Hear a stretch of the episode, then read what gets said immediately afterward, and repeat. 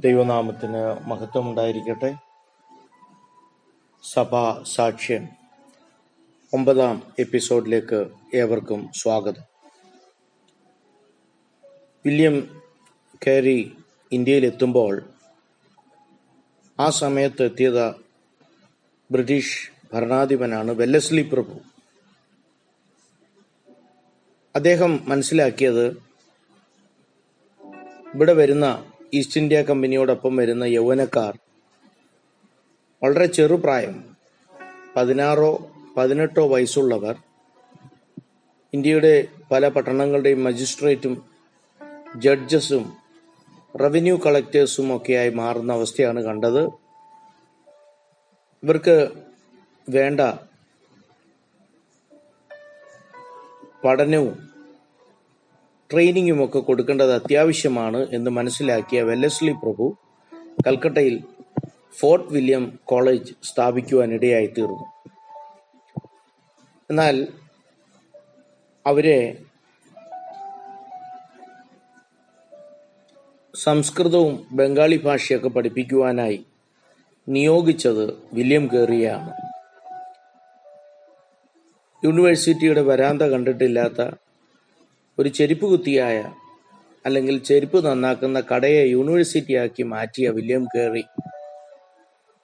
William കോളേജിൽ ബംഗാളിയും സംസ്കൃതവും ഒക്കെ പഠിപ്പിക്കുന്ന പ്രൊഫസറായി മാറ്റുവാൻ ഇടയായി. അതുമൂലം ഇന്ത്യയുടെ ഭാവിയെ നിയന്ത്രിക്കുന്ന അനേക നേതാക്കളെ സ്വാധീനിക്കുവാൻ വില്യം കേറിക്ക് കഴിഞ്ഞു. തന്റെ മിഷൻ പ്രവർത്തനങ്ങൾ ഒന്നും തന്നെ ബാധിക്കാതെ ഈ കോളേജിലെ അധ്യാപന ജോലി താൻ വളരെ വിശ്വസ്തയോടെ ചെയ്തു.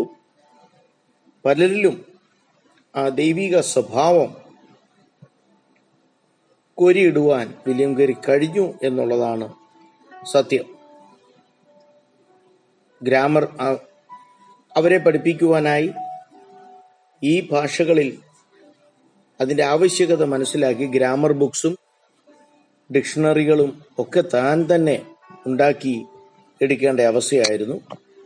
ഭാരിച്ച ഉത്തരവാദിത്വം ഒരാഴ്ചയിൽ ഏകദേശം നാല് ദിവസം കൽക്കട്ടയിൽ ഈ ഫോർട്ട് വില്യം കോളേജിൽ താൻ പ്രവർത്തിക്കുകയും ബാക്കിയുള്ള മൂന്ന് ദിവസം സെറാംപൂരിൽ മടങ്ങി വന്ന് സുവിശേഷ പ്രവർത്തനങ്ങളും മറ്റും ചെയ്യുന്ന പ്രവണതയാണ് തനിക്കുണ്ടായിരുന്നത്. ആയിരത്തി എണ്ണൂറ്റി മുപ്പത്തി ഒന്ന് വരെ താൻ ഫോർട്ട് വില്യം കോളേജിൽ തുടരുവാൻ ഇടയായി തീർന്നു ഈ നീണ്ട മുപ്പത് വർഷത്തെ അധ്യാപന ജീവിതത്തിൽ ഇംഗ്ലണ്ടുകാരെ മാത്രമല്ല ഇംഗ്ലീഷുകാരെ മാത്രമല്ല അനേക കഴിവുള്ള ഇന്ത്യക്കാരെ ഭരണാധിപന്മാരെ തന്റെ വ്യക്തിത്വത്തിലേക്ക് ആകർഷിക്കുവാൻ തനിക്ക് കഴിഞ്ഞു. പ്രത്യേകിച്ച് ബംഗാളിലെ സിവിൽ സർവൻസ്. അവരെയൊക്കെ വില്യം കേരി വളരെ സ്വാധീനിച്ചു എന്നുള്ളത് എടുത്തു പറയേണ്ട അവസ്ഥയാണ്. ശക്തരായ നേതാക്കളെ വാർത്തെടുക്കുവാൻ ഇതിനിടയായി തീർന്നു ഒപ്പം നല്ല മൂല്യബോധമുള്ള ഭരണകർത്താക്കളെ ഭരണകർത്താക്കളായി അവരെ മാറ്റുവാനും വില്യം ഗേറിക്ക് കഴിഞ്ഞു. തൻ കൽക്കട്ടയിൽ ഫോർട്ട് വില്യം കോളേജിൽ പഠിപ്പിച്ച് വൈകിട്ട് സാധാരണക്കാരായ ബംഗാളികളോട് ബംഗാളിലുള്ള ജനത്തോട് തൻ സുവിശേഷം അറിയിക്കുവാൻ ഇടയായി തീർന്നു സമയമുള്ളപ്പോഴെല്ലാം ജയിലുകൾ വിസിറ്റ് ചെയ്യുകയും ഫോർട്ട് വില്യമിലുള്ള ഇംഗ്ലീഷ് ഭടന്മാരോട് സുവിശേഷം അറിയിക്കുകയും ഒക്കെ ചെയ്യുന്നത് തന്റെ ദിനചര്യയായിരുന്നു. ബാക്കിയുള്ള മൂന്ന് ദിവസം സറാംപൂരിലേക്ക് കടന്നു വന്ന് ദൈവവചനം ഭാഷാന്തരം ചെയ്യുവാൻ താൻ സദാ വ്യാപൃതനായിരുന്നു. അതിനാവശ്യമായി വീണ്ടും സംസ്കൃത ഭാഷയുടെ പഠനവും അതിനുവേണ്ട ഡിക്ഷണറികളും ഗ്രാമർ ബുക്സും ഒക്കെ ഉണ്ടാക്കുവാൻ താൻ വളരെ പ്രവർത്തിച്ചിരുന്നു. തന്റെ യൗവനം മുതൽ വിശുദ്ധ വേദപുസ്തകത്തിലെ ഒരു അധ്യായം വായിക്കുക തന്റെ ശീലമായിരുന്നു. ആ അധ്യായം തന്നെ മറ്റ് പല താൻ തന്നെ പഠിച്ചെടുത്ത ആറ് ഭാഷകളിലെങ്കിലും ആ അധ്യായം താൻ വായിച്ചത്. വിശുദ്ധ തിരുവചനങ്ങൾ മറ്റനേകം ഭാഷകളിലേക്ക് വിവർത്തനം ചെയ്യുവാനുള്ള ഒരു വലിയ ആഗ്രഹം തന്റെ ഉള്ളിൽ ഉണ്ടാകുവാൻ ഇടയായി തീർന്നു ബംഗാളി പഠിച്ചപ്പോൾ മുതൽ ഇന്ത്യൻ ഭാഷകളിൽ ബൈബിൾ ട്രാൻസ്ലേറ്റ് ചെയ്യണം എന്നുള്ള വലിയൊരു ആഗ്രഹം തന്റെ ഉള്ളിൽ ഉണ്ടാകുവാൻ ഇടയായി തീർന്നു പലപ്പോഴും വളരെ കഠിന പ്രയത്നം ചെയ്ത് ഉണ്ടാക്കിയെടുത്ത എഴുതിയെടുത്ത ഈ തിരുവചന ഭാഷാന്തരങ്ങൾ തന്റെ പ്രിന്റിംഗ് പ്രസ്സിന് തീ പിടിച്ച് അഗ്നിജ്വാലയിൽ അമർന്നു പോയപ്പോഴും അദ്ദേഹം തളർന്നില്ല എന്നുള്ളതാണ് സത്യം. അങ്ങനെ ബംഗാളി മറാഠി സംസ്കൃതം തുടങ്ങിയ നാൽപ്പതോളം ഇന്ത്യൻ ഭാഷകളിലും മറ്റ് ഏഷ്യൻ ഭാഷകളിലുമൊക്കെ പൂർണമായോ ഭാഗികമായോ തിരുവചനങ്ങൾ ഭാഷാന്തരം നടത്തുവാൻ ഈ ഭക്തനെ ദൈവം ഉപയോഗിച്ചു എന്നുള്ളതാണ് വാസ്തവം. ഇന്ത്യൻ ഭാഷകളിലൊക്കെ വില്യം കേരി ഭാഷാന്തരം നടത്തുമ്പോൾ തന്റെ കൂടെ കടന്നു വന്ന മാർഷ്മാൻ ചൈനീസ് ഭാഷയിലേക്ക് വിവർത്തനം ചെയ്യുവാൻ ഇടയായി തീർന്നു തന്റെ മറ്റ് സഹപ്രവർത്തകർ ഹിന്ദി ഭാഷ സംസാരിക്കുന്ന പല വിഭാഗങ്ങളിലേക്ക് തിരുവചനങ്ങൾ ഭാഷാന്തരം നടത്തി. ദിനരാത്രങ്ങൾ കഠിനാധ്വാനം ചെയ്തിട്ടാണ് ഓരോ ഭാഷയ്ക്കും ഓരോ അധ്യായങ്ങൾ ഓരോ പുസ്തകങ്ങൾ അല്ലെങ്കിൽ പുതിയ നിയമം അല്ലെങ്കിൽ പഴയ നിയമം അവർ എഴുതി ഉണ്ടാക്കിയത്. ആദ്യത്തെ ഭാരതീയ ഭാഷകളിലുള്ള സംരംഭങ്ങളാകിയാൽ ഇതിനൊക്കെ പല ന്യൂനതകൾ ഉണ്ടാകാം. പിൽക്കാലങ്ങളിൽ നവീകരിച്ച പല പതിപ്പുകൾ ഇറങ്ങിയെങ്കിലും വില്യം കേറി ബൈബിൾ ട്രാൻസ്ലേഷന് വേണ്ടി വെച്ച ചുവടുകൾ ഭാരത ജനതയ്ക്ക് ഒരിക്കലും മറക്കുവാൻ കഴിയുകയില്ല. നീണ്ട പതിനഞ്ച് വർഷത്തെ പ്രയത്നം കൊണ്ടാണ് ഒരു ബംഗാളി ബൈബിൾ താൻ എഴുതി ഉണ്ടാക്കിയത് പ്രിന്റ് ചെയ്യുവാൻ ഇടയായി തീർന്നത്. ഒരു അനുഭവം അതിനോടുള്ള ബന്ധത്തിൽ ഞാൻ പറയുവാൻ ആഗ്രഹിക്കുന്നു. ആയിരത്തി എണ്ണൂറ്റി പന്ത്രണ്ട് മാർച്ച് മാസം പതിനൊന്നാം തീയതി അവരുടെ ജീവിതത്തിൽ വലിയ ഒരു വലിയ പ്രതിസന്ധി അവർ നേരിടുവാൻ ഇടയായി തീർന്നു വില്യം കേറി കോളേജ് അധ്യാപകനത്തിനായി ഫോർട്ട് വില്യം കോളേജിലേക്ക് കടന്നു പോയിരിക്കുന്ന സമയത്ത് ഒരു സായം സന്ധ്യാസമയത്ത് പണിക്കാരെല്ലാം അവരുടെ വീടുകളിലേക്ക് പോയി. വില്യം വേർഡ് വില്യം വാർഡ് മാത്രമേ അവിടെ ഉണ്ടായിരുന്നുള്ളൂ. ഒട്ടനേകം ആൾക്കാർ ജോലി ചെയ്യുന്ന ട്രാൻസ്ലേഷൻ നടത്തുന്ന ബൈൻഡിങ് നടത്തുന്ന ഏകദേശം ഇരുന്നൂറടി നീളവും അമ്പതടി വീതിയുമുള്ള വലിയ ഒരു പ്രിന്റിംഗ് ശാലയാണ് അന്ന് അവർക്കുണ്ടായിരുന്നത് പല ഭാഷകളിലേക്കുള്ള ട്രാൻസ്ലേഷൻസ് കയ്യെഴുത്ത് പ്രതികൾ അത് പ്രിന്റ് ചെയ്യണം അതിന് ബൈൻഡ് ചെയ്യണം ഇങ്ങനെ എഴുതുന്നവർ അങ്ങനെ അനേക ജോലിക്കാർ പണിയെടുക്കുന്ന ആ പ്രിന്റിംഗ് പ്രസ് അപ്പോൾ തന്നെ പല ഭാഷയ്ക്ക് ആവശ്യമായ ഗ്രാമർ ബുക്കുകൾ ഡിക്ഷണറികൾ അതിന്റെ കയ്യെഴുത്തു പ്രതികളും പ്രിന്റിങ്ങുകളും അങ്ങനെ ഒരു വലിയ ഒരു സംരംഭമായിരുന്നു സറാംപൂരിൽ ഉണ്ടായിരുന്നത് എന്നാൽ ആയിരത്തി എണ്ണൂറ്റി പന്ത്രണ്ട് മാർച്ച് പതിനൊന്നാം തീയതി വൈകിട്ട് നിമിഷ നേരം കൊണ്ട് ഇതെല്ലാം കത്തി ചാമ്പലാകുക ആയി തീരുവാൻ ഇടയായി തീർന്നു. ഈ വാർത്ത അറിയിക്കുന്നതിനായി വില്യം വാർഡ് തന്നെ അടുത്ത പ്രഭാതത്തിൽ കൽക്കട്ടയിലേക്ക് പോയി ചങ്ക് തകർക്കുന്ന ഈ വാർത്ത വില്യം കീറിയെ അറിയിക്കുവാൻ ഇടയായി തീർന്നു. തനിക്ക് വിശ്വസിക്കുവാൻ കഴിയുന്നില്ല. അവർ വളരെ വേഗം സറാംപൂരിലേക്ക് ഓടി വന്ന് നീണ്ട മണിക്കൂറുകൾ എടുത്തിട്ടാണ് ആ തീ അണച്ചത്. എന്നാൽ ആ ചാരത്തിൽ നിന്ന് കിട്ടിയതെല്ലാം വളരെ സന്തോഷത്തോടെ അവർ പെറുക്കിയെടുത്തു. ഈ തീജ്വാലയിൽ എരിഞ്ഞമർന്നത് വില്യം കേറിയുടെ നീണ്ട വർഷങ്ങളിലെ കഠിന പ്രയത്നം മാത്രമല്ല അദ്ദേഹത്തിന്റെ ഹൃദയമായിരുന്നു ആ തീയിൽ കത്തി അമർന്നത്.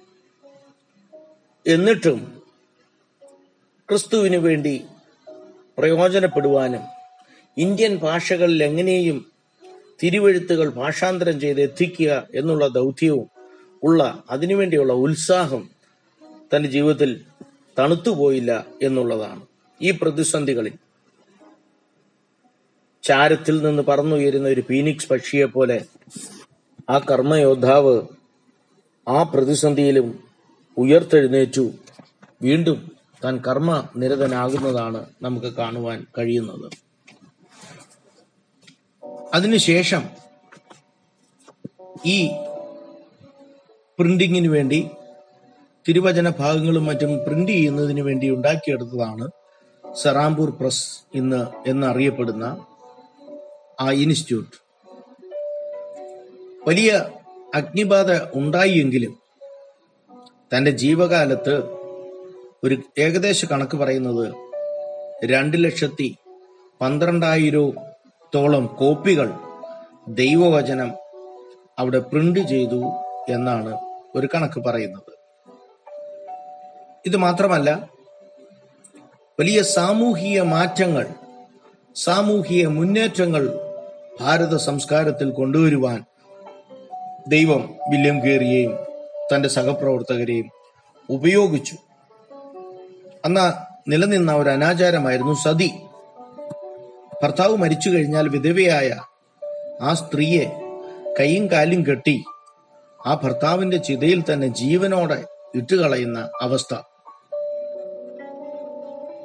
അതോടുകൂടി അവരുടെ ആത്മാവിന് ശാന്തി ലഭിക്കുന്നു ഭർത്താവിന്റെ ആത്മാവിന് ശാന്തി ലഭിക്കുന്നു എന്നുള്ള ഒരു തെറ്റായ പഠിപ്പിക്കൽ ഒരു ജാതീയ അനാചാരം. ആയിരത്തി എഴുന്നൂറ്റി തൊണ്ണൂറ്റി ഒമ്പത് ഏപ്രിൽ ഒന്നാം തീയതിയാണ് ആദ്യമായി താൻ ഇത് ദൃക്സാക്ഷിയാകുന്നത്. ഒരിക്കൽ കൽക്കട്ടയിൽ നിന്ന് മടങ്ങി വരുമ്പോഴാണ് ഇത് കാണുന്നത്. താൻ അലറി കരഞ്ഞുകൊണ്ട് ജീവനോടെ ഒരു സ്ത്രീയെ തീയിലിടുകയാണ്. അവിടെ കൂടി നിന്നവർ പറഞ്ഞ് നിങ്ങൾക്ക് ഇത് കാണാൻ ശേഷിയില്ലെങ്കിൽ വീട്ടിലോട്ട് പൊയ്ക്കൊള്ളുക എന്നാണ് പറഞ്ഞത്. തൻ ഉടനെ തന്നെ തനിക്കുള്ള കഴിവുകൾ തനിക്കുള്ള ഇൻഫ്ലുവൻസ് അതെല്ലാം ഉപയോഗിച്ച് താൻ പരമാവധി ചെയ്യാവുന്നതെല്ലാം താൻ ചെയ്യുവാൻ ഇടയായി തീർന്നു ആയിരത്തി എണ്ണൂറ്റി അഞ്ചിൽ ഇന്ത്യൻ സുപ്രീം കോർട്ട് പറഞ്ഞത് ഇത് ഒരു മത ആചാരമാകിയാൽ കോടതിക്ക് ഇതിനെ ചോദ്യം ചെയ്യാൻ പറ്റുകയില്ല എന്നാണ്. എന്നാൽ അതുകൊണ്ടൊന്നും വില്യം കേറി തണുത്തില്ല നിരാശനായില്ല. തൻ വെല്ലസ്ലി പ്രഭുവിനെ സ്വാധീനിക്കുവാൻ ശ്രമിച്ചു. അദ്ദേഹവും ഒന്നും ചെയ്യാതെ തന്റെ സ്ഥാനമൊഴിഞ്ഞു പോവുകയാണ് ഉണ്ടായത്. ആയിരത്തി എണ്ണൂറ്റി ഇരുപത്തി ഒമ്പതിൽ വില്യം കേറിയുടെയും മറ്റുള്ളവരുടെയും പ്രയത്നം മൂലം ബെൻഡിക് പ്രഭു ഇതിനെ നിയമം മൂലം നിരോധിക്കുവാൻ ഇടയായി തീർന്നു ഒരു ജീവനെങ്കിലും രക്ഷിക്കണമെന്ന് വിചാരിച്ചു ഒരു ഞായറാഴ്ച ഈ ഓർഡർ തന്റെ കയ്യിൽ കിട്ടുമ്പോൾ ആ സഭാ ശുശ്രൂഷ വേറൊരാളെ ഏൽപ്പിച്ചിട്ട് വില്യം ഗേരി ഓടിപ്പോയി അത് ബംഗാളി ഭാഷയിൽ തർജിമ ചെയ്ത് അന്നത്തെ കളക്ടറുടെ കയ്യിൽ ഏൽപ്പിക്കുകയാണ് താൻ ചെയ്തത്. അടുത്തൊരു അനാചാരമായിരുന്നു ശിശുഹത്യ അതിനെക്കുറിച്ച് താൻ വളരെ ഗവേഷണം നടത്തി. അതിന്റെ കാരണങ്ങൾ എല്ലാം കണ്ടുപിടിച്ച് സർക്കാരിനെ അറിയിക്കുകയും ആയിരത്തി എണ്ണൂറ്റി രണ്ടിൽ ശിശുഹത്യ നിയമം മൂലം നിർത്തലാക്കുകയും ചെയ്തു. ആദ്യമായി ബ്രിട്ടീഷ് ഗവൺമെന്റ് ജാതീയ ആചാരങ്ങളിൽ ഇടപെട്ട ഒരു കാര്യം ഇതാണ് അതിന് പിന്നിൽ പ്രവർത്തിച്ചത് വില്യം ഗേറി എന്നത് നമുക്ക് മറക്കുവാൻ കഴിയയില്ല. മാത്രമല്ല എടുത്തു പറയേണ്ട ഒത്തിരി നല്ല സാമൂഹിക നന്മകൾ അദ്ദേഹം ഭാരതത്തിൽ ചെയ്തു. കുഷ്ഠരോഗികളെ സമൂഹത്തിൽ നിന്ന് ദൂരമാറ്റി അവരുടെ ശാപം മാറി അവർക്ക് പുനർജന്മം ലഭിക്കണമെങ്കിൽ അല്ലെങ്കിൽ മോക്ഷം ലഭിക്കണമെങ്കിൽ അവരെ കത്തിച്ച് അവരുടെ ശരീരം കത്തിച്ചു കളയണം. അവരുടെ ശരീരം അതോടുകൂടി ശുദ്ധീകരണം പ്രാപിക്കും എന്ന ഒരു പഠിപ്പിക്കൽ. എന്ന ഒരു ദുരാചാരം ഇതിനെതിരെയും താൻ ശബ്ദമുയർത്തി. അവരെ രക്ഷിക്കുവാനായി കൽക്കട്ടയിൽ താൻ ഒരു കുഷ്ഠരോഗ ആശുപത്രി തന്നെ ഉണ്ടാക്കുവാൻ ഇടയായി തീർന്നു ചൈൽഡ് പ്രോസ്റ്റിറ്റ്യൂഷൻ. കൊച്ചു കുഞ്ഞുങ്ങളെ മതത്തിന്റെ പേരിൽ വേശ്യകളാക്കി മാറ്റുന്ന ഒരു വല്ലാത്ത പ്രവണത. ഇതിനെയെല്ലാം നഖശിഖാന്തം എതിർത്ത് നിയമം മൂലം ഇതൊക്കെ നിർത്തലാക്കുവാൻ വില്യം കെറിക്ക് കഴിഞ്ഞു എന്നുള്ളതാണ്. മറ്റുള്ള സാമൂഹിക അനാചാരങ്ങൾ അടിമത്വം ജാതി വ്യവസ്ഥ ഇതിനൊക്കെ എതിരെ തൻ നിയമം മൂലം ഇതിനെ നേരിടുവാൻ ഇടയായിത്തീർന്നു.